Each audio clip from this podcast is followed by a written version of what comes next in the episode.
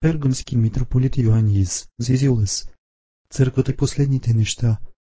С голяма радост приех вежливата покана да говоря от тази трибуна поради три главни причини. Първата от тях е, че в моето съзнание град Волос е едно място с дълготрайно културно наследство, дало изтъкнати личности на изкуството и книжнината, едно място на движение и обмен на идеи, както и на духовни течения, оказали огромно влияние върху съвременното елинство.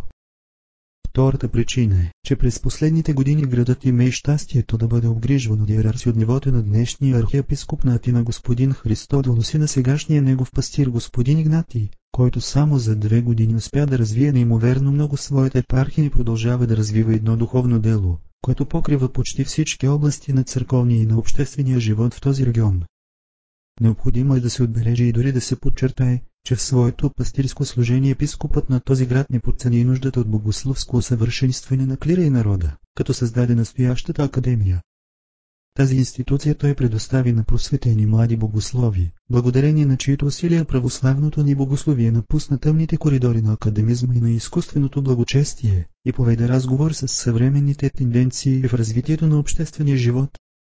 Същото правеха и отците на църквата, всеки в своето време, нещо, което е толкова необходимо да се случи днес. Това е причината, поради която нито църквата може да живее без богословие, нито пък богословието има смисъл без църквата. Богословието е това, което дава насока и критерия в живота на църквата, дава и организация, дейност, решения. На свой ред църквата е мястото, където и богословието става живот, получава плът и кости и представа да бъде просто теория. Третата и най-важна причина, поради която приех с радост тази покана и темата, която е поставена тази година. Вероятно нищо не е така навременно в наши дни, както въпросът, що е църква. И вероятно нищо не е до такава степен забравено в наши дни, както е схатологичната природа на църквата. Най-вече на Запад, но понякога и в нашия изток, т.е. в православието, в най-ново време се наблюдава твърде силна тенденция църквата да се разглежда като орган и придатък на историята, това, което наричаме днес осветскостяване. Ето защо в наши дни е наложително църквата да си припомни, че нейната истинска същност не се изчерпва нито от миналото й, колкото и да е богата и славна нейната история, нито от настоящето й, от нейната дейност и слово, колкото и да, да се богати и впечатляващи. В действителност същността на църквата се определя от бъдещето, от виждането за един свят не както е бил или както е, а както ще бъде в края на историята. Това, както ще видим, не е отричане на историята, нито на миналото, нито на настоящето на нашия живот, но представлява критерий, по който църквата бива съпоставена толкова спрямо миналото, колкото и спрямо нейното настояще, т.е. спрямо историята и света. Проблемът за идентичността на църквата. Ако решим да поставим на вярващите православни християни в Гърция днес, които по сведения на средствата за масово осведомяване представляват 98% от нейното население, въпросът що е църква, какъв отговор мислите ще получим? По-големият брой от попитаните ще се затруднят сериозно и ще ни погледнат безмълвни. Показателен пример, че в катех физическите школи и в училищата ние сме ги научили на много неща относно нашата вяра и нравственост, но не сме ги научили на най-важното. Що е църква? Ако обаче продължим и поставим този въпрос на по-подготвените, на нашите клирици или богослови, и ги оставим да мислят и да извлекат своя отговор от цялостната си връзка с църквата, те ще се намерят изправени пред твърде интересни отговори. Всеки един ще определи църквата от гледната точка, която за него е най-важна. И това действително е така. Самоличността на всяко едно нещо се определява с основа на специфичната отлика, която то притежава спрямо останалите неща. За да определим кой или какъв е един определен човек, каква е неговата самоличност, трябва да намерим какво точно го разграничава изцяло от останалите човеци. Не е достатъчно неговото име или презиме, неговите телесни или психически характеристики, височина, цвят на очите и така нататък, нито неговата религия, защото всички тези неща намираме и от други човеци. За да открием цялостната самоличност на един човек, в крайна сметка ще прибегнем до онези елементи, които напълно разграничават този човек от всеки един друг, както и до вчера беше с пръстовите отпечатъци или както от сега нататък ще бъде с ДНК информацията. Същото привило би трябвало да въжи и при нашия опит да определим самоличността на църквата. Какво е това, което напълно е отграничило от всички останали общности, които живеят в историята и в обществото? ако в нашия отговор се окаже, че това, което смятаме за специфична отлика на църквата, е възможно да се открие в други общности в историята или в обществото, тогава самоличността на църквата ще трябва да бъде потърсена другаде. От отговорите, които биха ни дали в съвременното наше православие на въпроса, що е църква, бяхме могли да групираме следните схващания, които преобладават у мнозинството хора. Едно – разглеждане на църквата в перспективата на вероисповедание. От тази гледна точка основен елемент, който отграничава църквата от други общности в историята и в човешкото общество и учението. Когато казваме догмат, ние имаме предвид определени кратки верови текстове, които някой подписва и приема в тяхната формулировка, без задължително да ги свързва със своя живот, нито с факта на връзката му с останалите хора или с институцията на църквата. Става дума за едно идеологизиране на църквата. В този случай църквата представлява струпване на индивиди, които приемат определени идеи, нещо, което се разглежда едва ли недостатъчно, за да има църква. И така, главна характеристика на църквата е православието, но православието в този случай става идеология, т.е. опит за налагане на определени възгледи, в тяхната същност теоретични, от приемането на които зависи случването или самоличността на църквата. Борбата за запазване и съхраняване на църковните догмати от край време е била нещо характерно за църквата. Вяростта, т.е. изключването от това, който вярва и изповядва църквата със своя символ на вярата от само себе си води извън църквата. Проблемът обаче започва от момента, когато тази перспектива на разглеждане се абсолютизира и се превръща в критерия за това, що е църква и бива изолирано от останалото случване на църквата. Един пример. Православен зил от онези, които напоследък обикалят с кресъци по улиците, след като бе запитен кой е неговият епископ, отговори Христос. Явно този човек вярва, че може да бъде православен без да е под духовното попечителство на нито един епископ, тъй като, според него, епископите са по-неграмотни в сравнение с него самия по отношение изповядването на вярата. За този човек църквата се отъждествява с приемането на догматите, благодарение на което се жертва смисълът на единството около епископа. В този случай проблемът не е изповеданието на вярата, то представлява основополагащ елемент за църквата. Проблемът е, че се забравя фактът, че догматите не са само цел, а са предназначени за нашето спасение вътре в тялото на църквата. Всички вселенски събори, които са утвърждавали догмати, са завършвали своите решения с анатематизми, т.е. с отлъчване от божествената общност. Нищо не ползва нашето спасение, ако вярваме в правилни догмати, но сме отлъчени от епископа и божествената Евхаристия, която той предстои. Дори вярата ни да е правилна, схизмата е пречка за нашето спасение. Моята баба не познаваше догматите на църквата, същото и с много други обикновени вярващи. Тя обаче живееше и се спаси в църквата. За нея църквата не беше идеология, а нещо различно – причастност към тялото на църквата. 2. Разглеждане на църквата от перспективата на етиката. В този случай открояваща се характеристика на църквата е нравственият живот, безокурно от всяка гледна точка поведение на нейните членове. Абсолютизирането на този критерий е възможно да доведе и до подценяване на догмата, както свидетелства фактът, че често проповедта в църквата е нравствена, а не догматическа. Същото се отнася и до оглашението, понякога такова е отношението на църковното ръководство към вярващите или на вярващите към църковното ръководство, когато те се интересуват повече от нравствения живот на клириците и по-малко или изобщо от правилността на тяхната вяра. По този начин църквата клони да бъде отъждествяване с чистите и да се забравя, че църквата обхваща както грешници, така и най-важното, че всички членове на църквата сме по един или друг начин грешници. Разглеждането на църквата в перспективата на нравствеността не позволява да се схвани нейната идентичност, т.е. нейната специфична отлика. Много пъти каноните на нравствеността се спазват от хора, които не принадлежат към църквата, също и от невярващи хора или пък друговерци, един будист е по-култово чист, повече аскет, по-човеколюбив и скромен от мнозина християни. Това не означава, че там съществува църква. 3. Разглеждане на църквата в перспективата на мисията. В този случай открояваща се загриженост е как да доведем повече хора при Христа. У западните християни това се превърна в характеристика на църквата. Това отношение православните християни станахме по-активни едва в последните години. Разшири се проповедническата дейност и беседите, разви се в по-голяма степен обществената дейност и малко по малко се появиха дори външни мисии. всички тези неща представляват същностни елементи на църквата и е правилно, че тя ги развива. Проблемът не е в съществуването на тези елементи, а в отдаването им на приоритет пред останалите. Когато, например, проповедта се изнася преди причастният тропар, доводът това да се прави е, че по време на четене на Евангелието храмът все още не е пълен.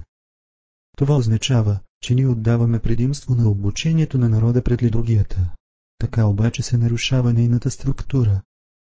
Когато божествената литургия се излъчва по телевизията, отново се дава превес на мисията или на пастирската дейност. Когато монахът става мисионер, се случва същото.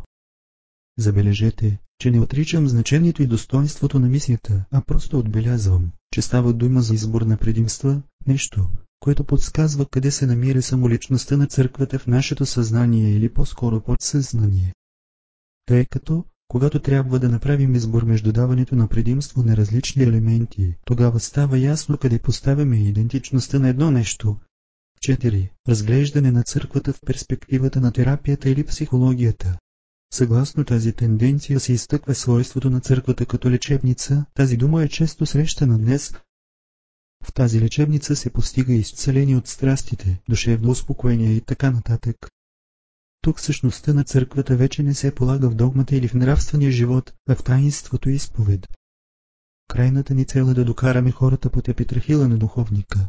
Старецът започва да придобива по-голямо значение от епископа, проповедника или богослова, като студенти по богословие, които поставят своя професор под съде на своя старец.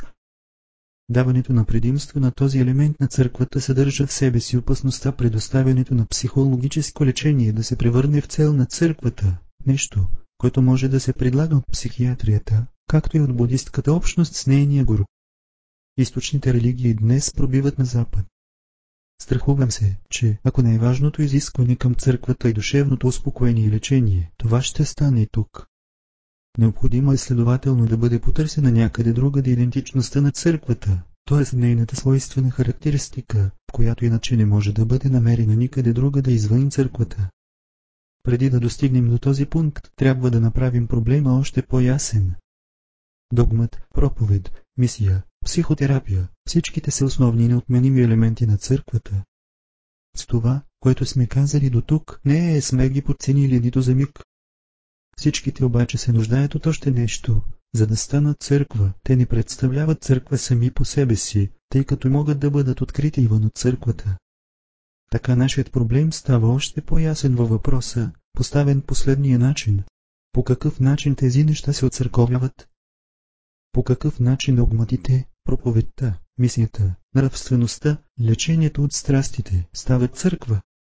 По какъв начин всички ние ставаме църква? Божествената Евхаристия и същността на църквата. В общото съзнание на нашия православен народ съществува един много показателен речников набор, свързан с темата за идентичността на църквата. Когато казваме отиваме на църква, имаме предвид, че отиваме в храма, където се извършва Божествената Евхаристия. Това отъждествяване между църква и Евхаристия има своите дълбоки корени. Можем да ги търсим далеч в първите християнски общини, както свидетелстват посланията на светия апостол Павел, особено първо послание до коринтяни, където в 11 глава апостолът отъждествява Евхаристия с църква, когато, обръщайки се към Евхаристийното събрание в Коринт, пише Когато се събирате в църква. По тази причина апостол, Павел употребява понятието църква за поместна църква на един град или още и за домашна църква, който не е нищо друго, освен събрание на вярващите от един град за извършване на Божествената Евхаристия. Тази връзка между Евхаристия и църква я виждаме отците, както свидетелстват свети. Игнатий Антиохийски, свети Киприен Картагенски, преподобни Максим изповедник и други, докато стигнем до първото ясно изразено определение на църква, което намираме за първи път през Хвив, Става дума за свети Николай Кафе и Сила, който правдава определение за църква. Както означава църква? Той отговаря. Църквата се означава в таинствата. Изразът в таинствата значи Божествената Евхаристия, защото в цялото светоотеческо предание, както иначе и в текста на Божествената литургия, който използваме днес, Божествената Евхаристия се нарича таинства, изправени, като се причастяваме с пречистите и животворящи тайни, достойно да благодарим. Иначе кафе и сила е ясен, що се отнася до отъждествяването между Евхаристия и църква, когато пише ако някой смогне да види църквата Христова, не ще види нищо друго, освен единствено Господното тяло. Тоест, ако някой поиска да види църквата, ще я види единствено, това единствено е особено важно, в тялото на нашия Господ. Затова и той продължава. Поради това няма нищо странно в това да се отъждествява, да се означава църквата се в Харистията. Това, че свети Николай Кафе и сила отъждествява църква и Евхаристия има голямо значение за нашата тема. Нека се опитаме да направим един кратък анализ на това отъждествяване. А, ако идентичността на църквата се намира в Божествената Евхаристия, тогава всичките елементи, които споменахме по-горе, т.е. догмати, проповед, нравственост, мисия, лечение от страстите и така нататък, стават църква. Те се отцърковиват единствено, когато се във връзка с Евхаристията. Вън от нея, т.е. като независима дейност, те не са дело на църквата, на пръв поглед това изглежда странно. Ако обаче погледнем темата в дълбочина, ще видим, че тази теза е напълно съзвучна с православното предание и богословие. По този начин не е случайно, че в древната църква кръщение, миропомазване, брак, изповед, прекоположение, всичките по принцип се извършват в Божествената Евхаристия. Едва по-късно, постепенно и по практически причини, те започнаха да се извършват, освен за щастие ръкоположението, извън нея. Това в крайна сметка доведе до това, тези действия да изгубят еклесиологичното си съдържание, което има и сериозни духовни последици.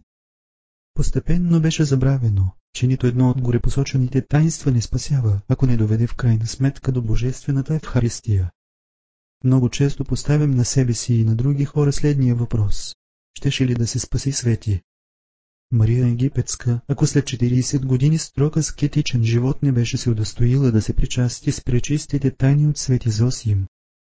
Разбира се, Бог в крайна сметка не спасява, но не е случайно, че свети. Мария не си остана само с кезата, но отиде да се причасти, постара се да получи божествено причастие преди своята смърт. Аскезата, както казахме по-горе, човек може да открие извън църквата, не може да открие обаче извън църквата Божествената Евхаристия. Единствено Евхаристията може да се определи като отличителна същност на характеристика, своеобразно ДНК на църквата. Б. Ако идентичността на църквата се намира в Божествената Евхаристия, това на свой ред обяснява факта, защо не може да съществува църква без епископ. Епископът, както свидетелстват най-древните светоотечески извори, свети Игнатий, свети Полит, свети Киприан, преподобни Максим и други, не е всъщност нищо друго, освен функция на предстоятелстваща в Христията. Затова и не може да се извърши божествена литургия без да се спомине Неговото име. Само поради това си свойство епископът е единственият, който ръкополага и преподава даровете в църквата, т.е. Светия Дух, който целият конституира църквата. Следователно, за да се оцъркови всичко, таинствата, проповедта и така нататък, би трябвало да преминава през благословението на епископа. И това е така, не защото епископът има някаква законно-установителна власт, а защото оглавява Божествената в която от своя страна определя идентичността. С други думи, преминавайки през епископа, всички действия на църквата се отцърковяват, защото преминават в същността си през Божествената Евхаристия и намират своето място в нея. Отъждествяването на църквата с Божествената Евхаристия в крайна сметка открива неразривната връзка на църквата с Царството Божие, т.е. с есхатологичния характер на църквата. За да разберем това, трябва отново да намерим загубеното разбиране на Божествената Евхаристия като икона на Царството Божие, като причастност към последните неща. Обикновено разглеждаме Божествената Евхаристия като изображение или повторение на жертвата на Голготей, но ако изследваме задълбочено нашата православна божествена литургия, ще видим, че тя започва и завършва с епиклезата на Царството Божие и има като по-далечно своя цел нашето участие във вечния живот на Светата Троица. Характерно е, че не се извършва Божествена Евхаристия в постни дни, изключението с празниците потвърждава правилото, и това е, защото Евхаристията е празник на радост. Извършва се в добре осветени храмове, с изцяло зеографисани стени от благолепно облечени свещенослужители, колко богословски погрешно е атакуването днес на тяхното пищно облачение. Поначало Божествена Евхаристия се извършва в неделя, в Господния ден на светийските празници, свързани с Господнето възкресение, с влизането в Царството Божие. Божествената Евхаристия е момент и събитие по време на което църквата живее в своята есхатологична същност, спира да е това, което е и става това, което ще бъде. В Божествената Евхаристия църквата надхвърля антиномиите на историята и живее в един свят, който ще бъде, когато смъртта бъде победена и се установи Царството Божие. Божествената Евхаристия е единственото еклесиологическо събитие, което ще оцелее. Всички останали ще бъдат унищожени. В последните времена не ще има проповед, защото не ще има никой, който да се обърне. Не ще има нито аскеза, нито покаяние, защото окончателно ще бъде победено злото и ще бъде вързан лукавият. Не ще има и мисия, тъй като всички окончателно и безвъзвратно ще са заели своето място пред Бога и Неговия Христос. Ето защо всичко, което споменахме по-горе като различни перспективи на разглеждане на църквата не изразяват нейната идентичност. Ако я изразяваха, тогава църквата щеше да престане да съществува в последните времена.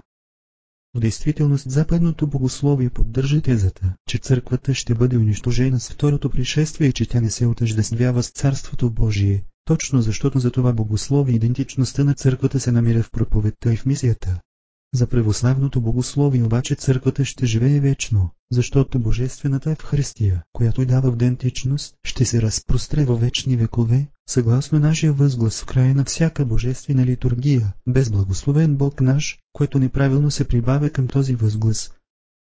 Църквата, поради Божествената Евхаристия, ще се обърне в Царство Божие. Нейната истинска родина са последните времена, а не историята. Църква и история каква е обаче връзката между църква и история?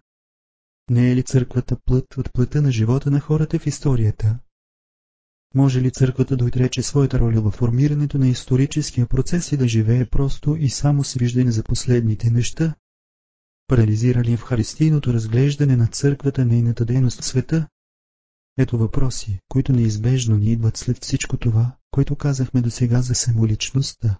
Отговорът на тези въпроси не е лесен и щеше да се опитаме да разгледаме накратко тази тема, като се задълбочим в рамките на възможното. Едно.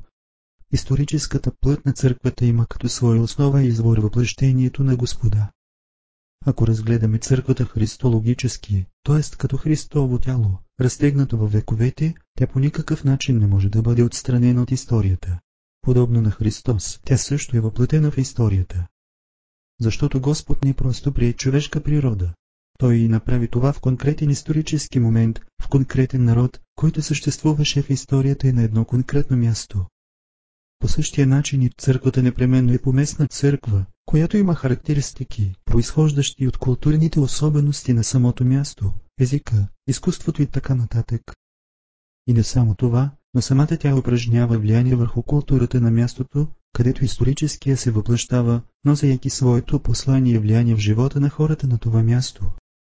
Това положение винаги е било валидно в живота на църквата, особено в съчиненията на свети отци и византийската епоха, като не отслабва нито в епохата на турското владичество, нито в най-ново време, особено в страни с развита религиозна култура. Едва на запад, след просвещението, Културната роля на църквата беше преосмислена в отрицателна посока, като се появи учението за ограничаване на църквата в така наречените нейни религиозни задължения, като че ли религията по своята природа не представлява култура. 2.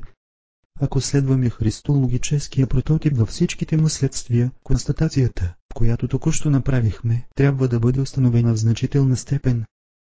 Въплъщението на Господа от една страна прие историята, но от друга страна не се отъждестви изцяло с нея.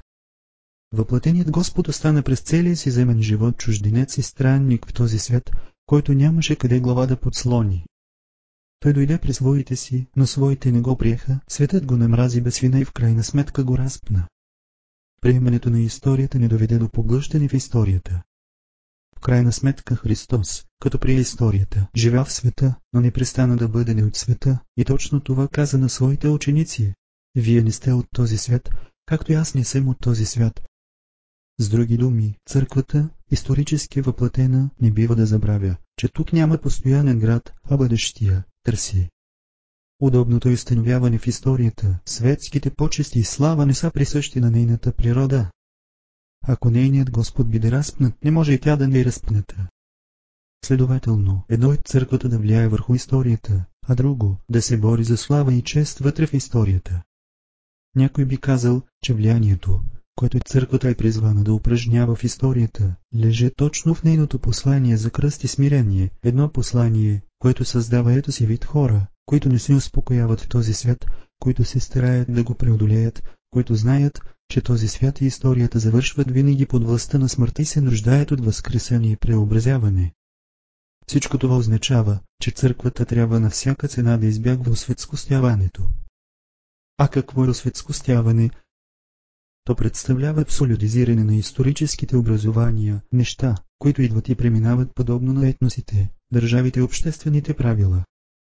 Тези образования църквата не ще отхвърли, но, вдъхвайки им есхатологичен дух, който подчертава тяхната относителност и извежда от тях това, което е предопределено да живее завинаги, да оцелее до последните неща. Следователно, светскостяването не е само въпрос на метод, но на дух и начин на мислене. С други думи, не е достатъчно църквата да не се ползва от средства и методи от този свят. Нужно е още тя да няма претенции и от светски характер, като че ли самата тя е от този свят. Поддаването на изкушението на осветскостяването винаги е най-лошото нещо за църквата. Преди малко отбелязахме освояването на светски методи в пренасене на църковното послание в света. Къде започва и къде свършва опасността от осветскостяване, когато църквата възприема методи от този свят? Какво става, например, с употребата на интернет или на електронните средства, посредством които общуваме постоянно? Трябва или не трябва църквата да използва технологията в живота и в нейното дело? Как може тя да избегне осветскостяването, когато тя използва такива средства? Причината тези въпроси да се задават в наше време е, че технологиите се развиха твърде бързо. Тези въпроси очакват отговор. Най-често срещаният отговор, който се чува в наше време, е добре известният тип целта оправдава средствата. Казва се, че технологията сама по себе си е неутрална. Стига само да се използва за добра цел. Но дали изобщо тя е едно средство, което само по себе си е неутрално? Възможно ли, например, да кажем, че употребата на телевизора е добра, когато предава едно християнско предаване, както прекрасното предаване Архундарики, или една божествена литургия? Не е ли обаче лоша, когато е известно, че едно телевизионно предаване руши семейството и въвежда образ на действие? Може би това не лъжи, когато телевизията излъчва едно християнско предаване, Същото би могло да се каже и за интернет, и за всички останали технологични средства. Може ли, например, църквата да излъчва послание срещу глобализацията, възприемайки в действителност утвърждавайки със своята употреба технологични средства, които по принципи и по своята природа стимулират глобализацията в нейната по-сурова и по-плоскостна форма? Като поставям тези въпроси, привидно изглежда, че отричам правото на църквата да използва технологията, за съжаление, отговорът не може да бъде толкова прост и лесен. Както не е прост и лесен отговорът на въпроса, дали съществува неутрална технология. Какво тогава да прави църквата, за да избегне осветскостяването? Първото, което смятам за необходимо е да се осъзнае, че технологическите средства, електронните средства за общуване и т.е. не са невинни, а крайно опасни за посланието, което иска да пренесе посредством тях църквата. Както всяка историческа действителност, така и тези средства по своята природа включват злото, а още повече в наши дни, когато развитието на тези средства заплашва дори нашата свобода, светостта и достоинството на личността и дори обкръжаващата ни природна среда. Това ще карат църквата да бъде, ако не друго, поне пестелива в употребата на тези средства. Другото, което се налага да прави църквата, за да не се осветскости, използвайки тези средства, е да държи далеч от тях установленията и практиките на своя живот, които по природа са предопределени да пренесат есхатологичното послание в този свят. По принцип тези установления в църквата са две – монашеството и божествената литургия. Първото, по своята природа, още от своето раждане, представлява един протестен глас срещу светскостяването на църквата. Не е случайно, че монашеството е облечено в черни одежди и дава обед за оттегляне от света и за умиране в света. Това, че монашеството използва светски методи, за да печели хора в Христа, представлява един оксиморон, който в определени случаи може да достигне до посмешище. Мисията не е дело на монаха. Неговото дело е глас на викащия в пустинята, едно мълчаливо, но и толкова гласовито напомнение към всички нас, че този свят е преходен. Ако монашеството се осветскостява, то една от силите, които предпазват църквата от осветскостяване ще изчезне. Същото въжи и за божествената литургия. По-горе видяхме, че божествената Евхаристия по същността си е схатологично събитие на църквата. По своята природа тя е събрание винаги всички и винаги заедно. Синът си съпитовто, личностно и телесно общение между хората, както ще бъде в Царството Божие. Когато не се осъществява това телесно събрание, както е например при телезивилното предаване на литургията, се губи есхатологичното послание на църквата. Осветскостява се нейният най-есхатологичен момент. Така че, ако, за да бъде пренесено есхатологичното послание на църквата, се използва светската технология на индивидуализма и на образната действителност, това послание бива поглъщано и унищожавано от средството, което го пренася. Следователно, отговорът на въпроса трябва ли църквата да избягва технологичните средства, за да не се осветскости, се съдържа в отговора на следния въпрос. Как може тя да използва тези средства, ако запазва далеч от тях установления и практики, които по своята природа са носители на есхатологичния характер, така че тя да може чрез тях да предава свидетелството за последните неща? С други думи, църквата е защитена от осветскостяването само тогава, когато запазва неподправени установления, предопределени по своята природа да изразяват ни от този свят. Не съществува и никога е съществувал друг начин за предпазване от осветскостяването. Църквата винаги е използвала нещата от света, но винаги е развивала есхатологически антитела. Така, например, епископите, които от древност управление упражняват, са използвали светския средства за ръководство. Когато обаче те служат, те принасят последните неща в историята. Нека запазят тази своя служба неподправена от светските средства. Това е единственият начин църквата да бъде защитена от осветскостяването. Есхатологичният етос на църквата Църквата е не само институция. Тя е начин на съществуване. Нейното есхатологично послание се привежда в етос, в начин на живот. Как могат нейните членове, в начина си на живот, да я приемат като общност на последни неща? Ще направим само няколко показателни бележки относно този толкова щекотлив въпрос. Едно. Бъдещето не се определя от миналото. Съществуват два вида есхатология Първата разглежда бъдещето, последните неща, като следствие от извършек на миналото. В този случай бъдещето може да бъде програмирано и да представлява следствие от една причина, в която се намира в миналото. Това може да се случи по два начина.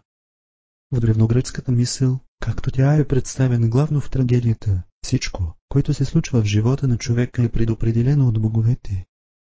В най-новата западна мисъл, в която особена роля играе хуманизмът, сравни марксизма и капитализма, човекът със своята дейност може да се твори своето бъдеще. В християнската мисъл нещата своят по различен начин. Бъдещето не зависи от миналото, то не е причинено от миналото. Последните неща са тези, които дават онтологичност на първите. Това становище на пръв поглед изглежда нелогично. Все едно някой да пътува обратно на движението на времето, да не забравяме обаче, че и съвременната физика говори за обратно движение на времето от бъдеще към минало. Своите съчинения свети Максим изповедник нееднократно твърди, че бъдещето е причина, не следствие на миналото, тъй като причината, поради която светът е произлязъл, е изхатологичният Христос като съединение на твърно и нетвърно в последните неща. Църквата, според него, изживява този факт в Божествената Евхаристия, в нея това, което се случва в последните неща, е действителност сега, бъдещето става причина за миналото. В Божествената Евхаристия пътуваме обратно на времето, от бъдещето към сегашното и към миналото. По този начин църквата не е това, което е или което е била, а това, което ще бъде. 2. Бъдещето освобождава от миналото. В древногръцката трагедия човекът е вързан за миналото. Същото въжи и за западната философия с понятието за факта. Това, което е станало, е действителност и нищо не може да го направи несъществуващо. Обратно, това, което ще стане, не е действителност, докато не се случи, т.е. докато не стане минало. Послание до евреите тази логика бива преобърната. Там вярата се определя като жива представа за онова, на което се надяваме, т.е. последните неща като действителност. Нравствените последствия от тази логика са разтърсващи. а Божието царство е неразривно свързано с опрощаването на греховете, колкото от страна на Бога към хората, толкова и от страна на хората един към друг. В тази, същността си е схатологична и евхаристийна молитва, ние просим. И прости ни нашите дългове, както и ние прощаваме на нашите длъжници. Опрощаването обаче може да се схване или просто като ненаказание, или като заличаване на греха. Ако разгледаме миналото като незаличима действителност, тогава Бог прощава без да заличава нашите грехове, следователно и самият Той е обвързан от фактите. Същото се отнася и до нас. Прощаваме, но не забравяме. Когато обаче Бог казва и за греховете им няма вече да се спомня, той произнася една онтологична, а не просто съдебна отсъда. Това, което Бог не помни, престава да съществува. Фактът на един грях престава да има ипостаз. Грешникът не се определя онтологически от това, което е бил, а от това, което ще бъде. Ако опрощаването на греховете се разгледа онтологически, а не съдебно, т.е. като заличаване на самия факт на греха и не просто на неговите последствия, тогава става дума за една есхатологична онтология. В нравствената практика това означава, че никой човек не е това, което е, а това, което ще бъде в последния ден.